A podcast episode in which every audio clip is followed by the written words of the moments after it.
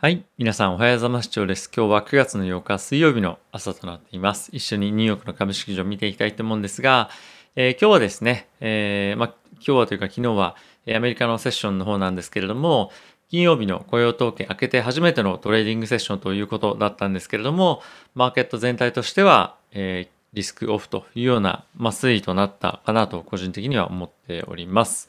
えマーケットですね、え僕としては、まあ、ここから上がっていくんじゃないかっていうようなことを先週述べていたんですけれども、まあ、なかなかそういったような方向性にもいかずですね、まあ、わずか上昇した銘柄に関しては、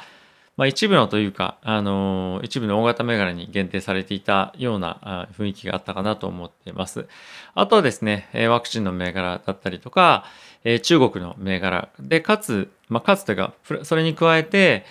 あとは、えっ、ー、と、まあ、旅行とかレジャーとか、まあ、そういった少しニッチなマーケットに上昇が限定されていたかなと思っています。まあ、これは後ほどちょっとニュースをご紹介するので、まあ、それに連動したものなんだなというのをちょっとごご理解いただければと思うんですけれども、マーケットただし、まあ、昨日、まあ、下落はしたものの、まあ、これが本当にその弱気相場突入かどうかっていうと、まあ、必ずしもそういうわけではないかなと個人的には、まあ、思ってはいるのと、あとはやっぱりですね、あの、まあ、引き続き、マーケット全体として、えー、決算とか数字はまあ悪くはないんですよね。で、ちょっとやっぱり昨日、あの、なんて言うんだろう、株式市場が少し弱含んだ理由としてはいくつかやっぱあったと思っていて、えっと、ゴールドマン・サックスがですね、あの、米国の経済の成長率っていうのを、まあ、あの切り下げていたりですとか、あとはモルガン・スタンレーがですね、米国の株式市場に対して、米株に対して、まあ、ダウングレードというか、見方を少し弱めていると。で、これも引き続きコロナの感染拡大状況っていうところだったりとか、またはそれに紐づいて、アメリカの経済成長の鈍化っていうところが、えー、まあ、今、危惧されているということなので、うん、まあ、あの、成長を今後もかなり強く続けていくというふうに思っていたアメリカ経済が、まあ、成長はするんですけれども、まあ、思ったほどではないかもしれないよねっていうような感じで、今、今下げてるというような感じかなと思ってますが、まあ、これは今後のコロナの状況を、まあ、見てどうなるかっていうところもあると思いますし、まあ、あとはですね、マーケット全体が下がっていく中、やっぱりこういった、あの、まあ、 GAFAM ですとか、ハイテク系の銘柄で、かつ決算が非常にいいところを先行して買われていくと思うので、まあ、リスク取っていくのであれば、まあ、決算内容というところは非常に重要視していかなければいけないなというところと、まあ、あとはですね、やっぱり、あの、小型銘柄の中で、えー、まあ、これ、昨年もそうだったんですけれども、あの、しっかりとした商品が手元にないものだったりとか、また成長性が、えー、期待できるんですけれども、やはり実際に売りが立つまでにしばらく時間が経つ。まあこれアストラとかっていうようなところがそうかもしれませんけれども、ま、そういった銘柄に関しては少し厳しい状況が、え、続く可能性はあるかなと考えています。で、僕はですね、GAFAM もアストラも両方持っているんですけれども、え、昨日は GAFAM プラステスラに関しては非常にいい、え、パフォーマンスだったのと、まあ、あとアストラに関しては10%ぐらい落ちてはいたんですが、えー、コストがま非常にいいところで入っているので、あまり正直気にはしてません。えっ、ー、と、僕は小型で持ってる銘柄、アストラとブレードに関しては、まあ、かなり長期で持っていようと思うので、あの、まあ、現状でも引き続き、まあ、いいポイントで入れているプラス、まあ、短期の動きっていうのはあまりま気にする必要はないかなと思っているのと、あとはですね、あの、GAFAM 関連で持ってる銘柄に関しては、まあ、決算非常にいい、良かったところだけを残しているというか、あの、Amazon 切っちゃったんですけれども、まあ、それ以外に関しては非常に好調なパフォーマンスを出している銘柄が残っているという状況ではあるので、まあ、あまり心配せずに、えー、継続保有でいきたいと思います。で、今後もですね、入ってくるキャッシュについてどうしようかなというふうに考えてはいるんですけれども、えー、引き続きですね、まあ、VTI なり999なりそういった指数に、まあ、入れて、あの、様子を見ようかなと考えております。え、キャッシュのまま持っていてもいいんですが、まあ、あまりそこに関しては、まあ、特にこだわりはなくて、指数でもキャッシュでもどっちでもいいんですけれども、まあ、株式の個別銘柄に入れるのは、えー、ちょっとどうしようかなというふうには考えています。先週もちょっと買い増ししたんですけれども、ま、その際も、えー、Google とあとは NVIDIA というところに限定して買い増しを行いました。えー、同じようなことを続けていくかどうかは、まだもう少し考えたいなというところと、え、もし株式個別銘柄買うんであれば、今持ってる銘柄をま追ましていこうかなと思ってます。やはり今日のような時にですね、パフォーマンスしっかりとしたものが出してくれる銘柄っていうのは非常に心強いなと思いますし、まあ、何よりもですね、大きく負けないっていうところが今僕の中では、ま、結構重要で、これは以前から申し上げている通り、まあ、安眠っていうところが非常に 重要視僕の中ではしてるので、えー、まあ同じ方針は継続していこうかなと思っています。はい。えー、質一緒に見ていきたいと思うんですが、ダウがですね、マイナスの0.76%、S&P がマイナスの0.34%、ナスダックがプラスの0.07%、ラッセル2000がマイナスの0.72%で推移をしてました。で米国の10年債、えー、金利なんですけれども、1.37というところで約5ベースポイント、えー、上昇をしてました。全体的に金利上昇を引き続き、していて、え、先週も、えーと、ビル・グロスさんでしたかね。あの非常に有名な元ピムコの運用者なんですけれども、えー、米国の10年債とか米国の債券ですね、はゴミだみたいな感じで言っていて、えー、金利がですね、2%ぐらいまで上昇していくんじゃないかってことを、まあ、言っていましたと。で、僕も、あの、今年来年とかっていう単位で、えー、2%ぐらい、まあ、マックスで2.5%ぐらいかなと、えー、思っているので、まあ、そんなに急激に、あの、金利がですね、どんどんどんどん上がっていっても、もうなんだろう、うん、なんかお手上げみたいな感じになるとはまあ思っていなくて、やはりですね、インフレ維持っていうのはかなり厳しいなというところと、あとアメリカの経済のあの成長っていうところが、まあ本当にこの今賃金かなり上がってますけれども、そういったことが、まあ将来的な企業の収益の圧迫にかなり強くなってくるんじゃないかなっていうところも、えー、まあ僕の方では思っていて、まあ思った以上のあのインフレだったりとか経済の成長もしかするとまあ、来ないかなっていうのを考えてみると、えー、そんなに簡単に、えー、金利がどんどん上がっていくっていう状況も考えづらいですし、利上げっていうところに対してもなかなか踏み切れずに、えー、FRB としては、まあ、そういった状況が続くんではないかなと、まあ、思ってはいますが、あのまあ、全く株を買わないかっていうとそういうわけではなくて、あのさっき言ったみたいな引き続き、えー、高成長銘柄というか、まあ、かなりしっかりとした財務基盤を持った、えーまあ、いわゆるテック関連のあのギガテックというかビッグメガテックですかねあの GAFAM 中心に、まあ、いいパフォーマンス出してくれるんじゃないかなと、えー、まあ、期待はしています。はい。えっ、ー、と、皆さんと一緒にニュース見ていきたいと思うんですが、昨晩はですね、なんといってもアメリカの方ではなくて、エルサルバドルでですね、えー、ビットコインの法定通貨化というところが行われていましたと。で、まあ、そんな当日にですね、10%を超えるような、まあ、大暴落が、えー、仮想通貨界隈では起こっていたんですけれども、えー、まあ一時期パニック売りのような形でストップロスかなり大きくつけて下落はしていたんですが、しっかりと反発をしていて、えー、まあ徐々にちょっと安値を切り下げていくような展開になるのか、もしくはここから耐えて、もう一段上昇していくのかというところに注目をしていきたいと思っているんですが、まあ、昨晩のですね、大きな下落の要因っていうのは、ストップロスつけての一旦大きな下げというところだったので、まあ、僕としては、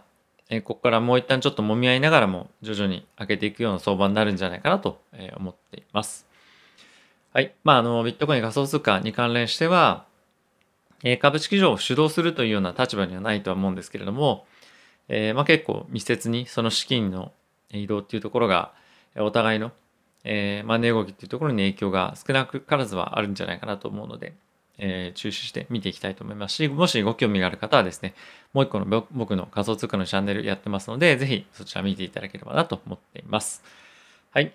えー、次はですね、アメリカの失業の給付金なんですけれども、まあ、ホワイトハウス、アメリカの政府として、えー、各州でですね、あの給付金の継続、まあ、延長ですね、をどうするかっていうのは判断してくださいねと。で、すでにですね、24週が、えー、失業給付のえー、打ち切りというのをすでに決めているんですけれども、え残りの週に関しては、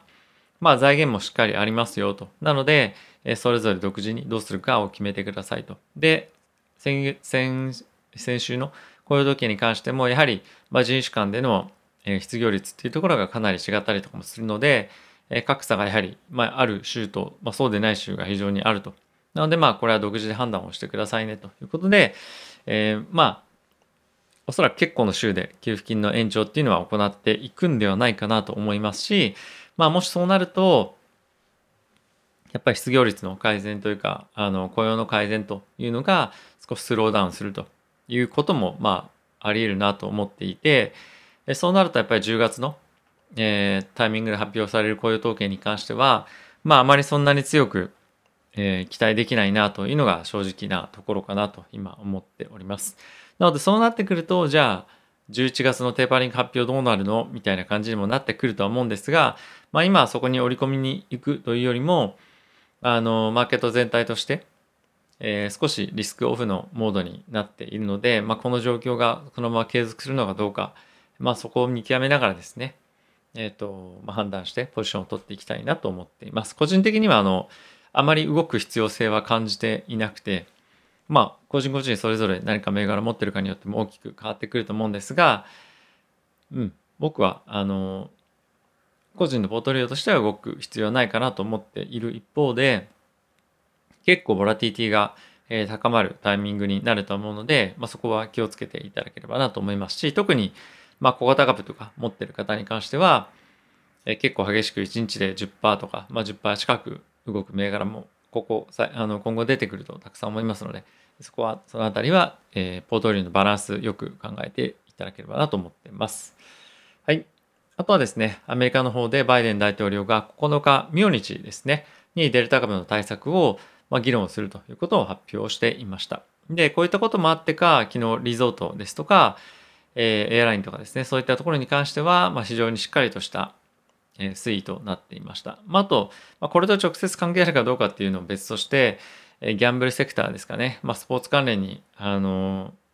関連した、まあ、ギャンブリングっていうところも含めてなんですけれども、ギャンブル銘柄非常に好調で、えーまあ、今後は、まあ、何かしらの期待っていうのが、まあ、何かしらの期待というか、まあ、あのアフターコロナの銘柄が結構やっぱり今期待されているというのがあの現状かなと思います。まあ、ある程度ですね、もうコロナの感染拡大っていうところがピーク迎えてるんじゃないかっていう見方が先週ぐらい、先々週とか先週ぐらいから出てきてますので、まあ、そのような、あの、憶測をですね、織り込んでいるようなマーケットの動きかなと思っています。はい。あとはですね、アメリカの労働者の方なんですけれども、え高賃金を求めて活発に転職してますよというのが、まあ、現在のニューヨーク連銀の調べとなっているそうです。で結構ですね、あの、たくさんの賃金を払ってくれるところが結構多く出てきてるということもあって、雇用市場が非常に活発になっているということらしいんですけれども、まあ、やっぱりこういったニュースが出てくると、えー、もちろんプラスの要因ではあるというか、あの消費に対してプラスではあると思うんですけれども、やっぱり長期で見たときに、まあ、インフレ大丈夫かなっていうところと、まあ、あとはやっぱりコスト、これまでの、あの、ここ最近の、まあ、ここ最近っていうのは本当に1ヶ月、2ヶ月とかっていう単位じゃなくて、まあ、数年間の、えー、まあ、推移と比べると、一気にですね、雇用するためのコストっていうのが、まあ、跳ね上がってる今状況にあると思うので、まあ、少し、あの、今、雇用が進んでるところ、まあ、特に、あの、マクドナルドとかそういう普段であれば非常に低賃金だったところが、かなり圧迫される状況に今後なっていくと思うので、まあ、そういうところは少し気をつけた方がいいかなと個人的には思っております。はい。あとはですね、中国銘柄昨日非常に大きく上げてましたけれども、え、中国政府がですね、アリババに関連した、まあ、セクハラ裁判みたいなのやってますけれども、それがですね、あの最終的に、まあ、何もなく、えー、終わりましたよということが昨日ニュースとして発表されていました。で、まあ、こういったのが出てくると、まあ、少し中国の政府が、まあ、企業に対しての引き締めっていうのが、まあ、少し和らいだのかなというような、まあ、憶測があったりとかもして、非常にマーケットセンチメントとしては、あの、まあ、プラスに働いたんじゃないかなと思っています。で、今後はですね、継続して中国の政府としては、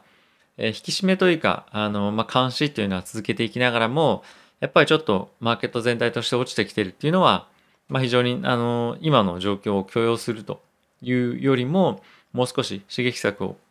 していってですね、アメリカの、あすみません、中国の経済を、えー、活性化していこうっていう意図は、まあ、随所に見られるので、まあ、このあたりは、あの、どの銘柄を買うかっていうので結構変わってくると思うんですよね。あの、まあ、例えばアリババというか、テンセントとかそういったテック系の銘柄を買うのか、もしくは内需に関連、非常に関連した強い銘柄を買うのかっていうところでも大きく変わってくると思いますので、まあ、中国銘柄も軒並みどれもダメだよねっていうフェーズは、えー、終わって、まあ、銘柄選定をしながら入っていくっていうようなもうタイミングに